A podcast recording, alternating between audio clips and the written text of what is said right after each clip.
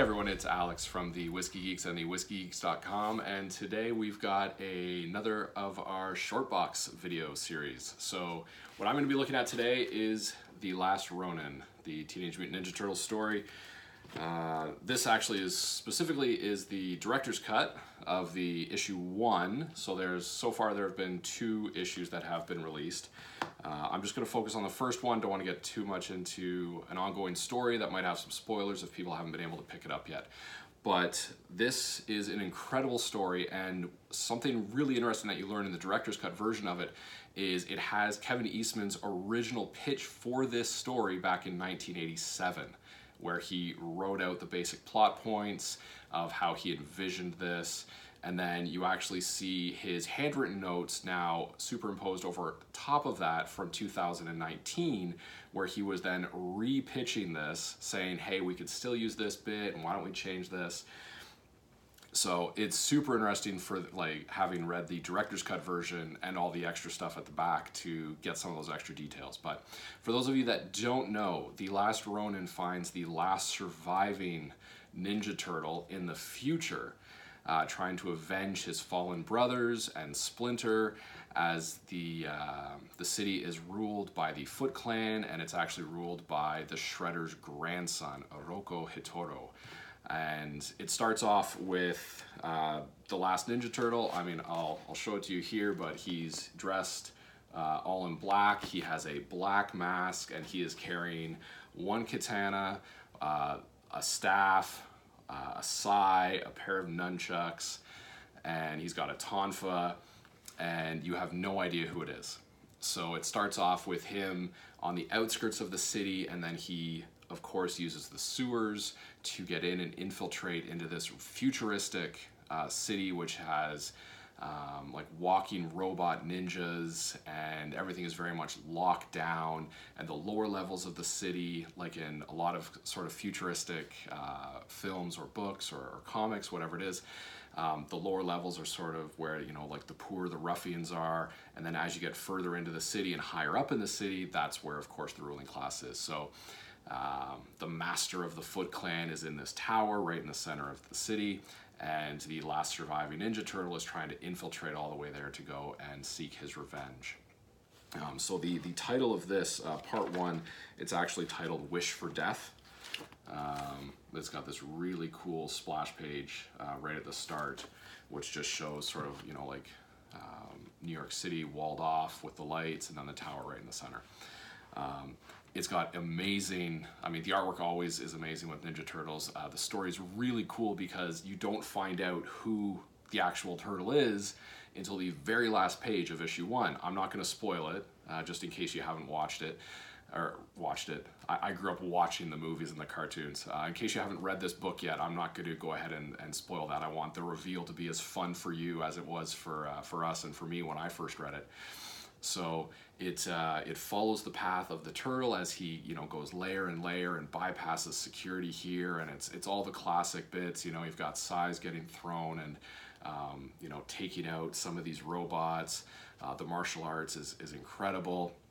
It's a bit more of a grizzled, older Ninja Turtle.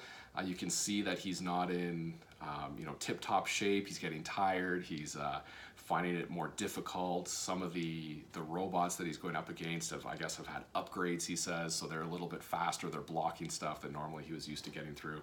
But it's super interesting. And at one point, one of the really cool visuals that you see is he's got all 4 of the colored masks that they all wore, and he lays them across each one of the weapons as he's you know, preparing for something. Again, I don't want to get into it too much, and it's so, even at that point when he's sitting and he's laying it all out, you get this great imagery of the 4 masks, and he's paying homage to his fallen brothers. And throughout the story, there's this conversation that he's having in his mind, and then from off panel you get these little bubbles of text that are coming in, and he's actually having this conversation with his 3 fallen brothers, and they're saying, like, I think this is a bad idea, and like, are you sure you're gonna make that jump? So it's nice. It does have it still has some of that lighter feel that you get from the Ninja Turtles, but it's obviously a very serious book. It's a bit of a darker take, you know, like there's loss, there's real pain, that you can feel from the one surviving. He feels guilty about the fact that he survived, clearly. When you get into the second book, it explores and gets into a bit of that a little bit more. There's some flashbacks that happen that shows how certain of the Ninja Turtles met their end, how it happened. You get a bit of a story about what maybe broke up the Turtles, what happened to Splinter.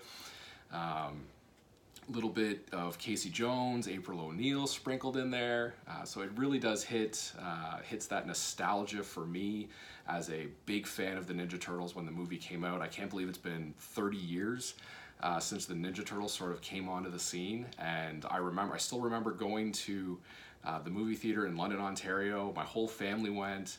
I'm pretty sure my brother had to sit like off by himself. Like there weren't enough seats because it was packed. It was sold out. And I mean, he must have been like 7, and I'm pretty sure he had to sit like off on his own. And I think he's told the story where like some random dude is just like, "Hey, you want some popcorn?"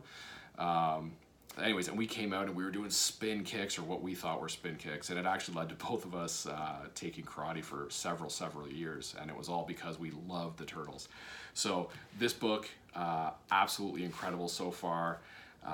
I've got obviously the first 2. I picked up the director's cut because I wanted to see all that extra stuff that was in there as well. So artwork's fantastic.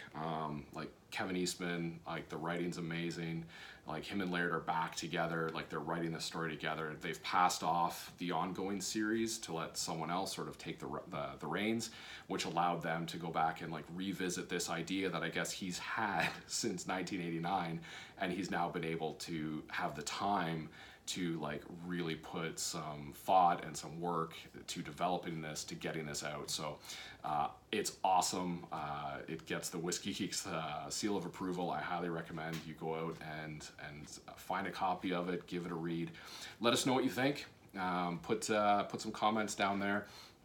Let us know if you were surprised by who the final, the remaining Ninja Turtle was. I'm not sure what I expected really. But I was happy. Obviously, I'm happy with whoever's there. But it was a great read. It had a nice reveal at the end of issue 1, and it looks like you're going to get a bit of the backstory throughout this series. So I'm very excited to see where it goes.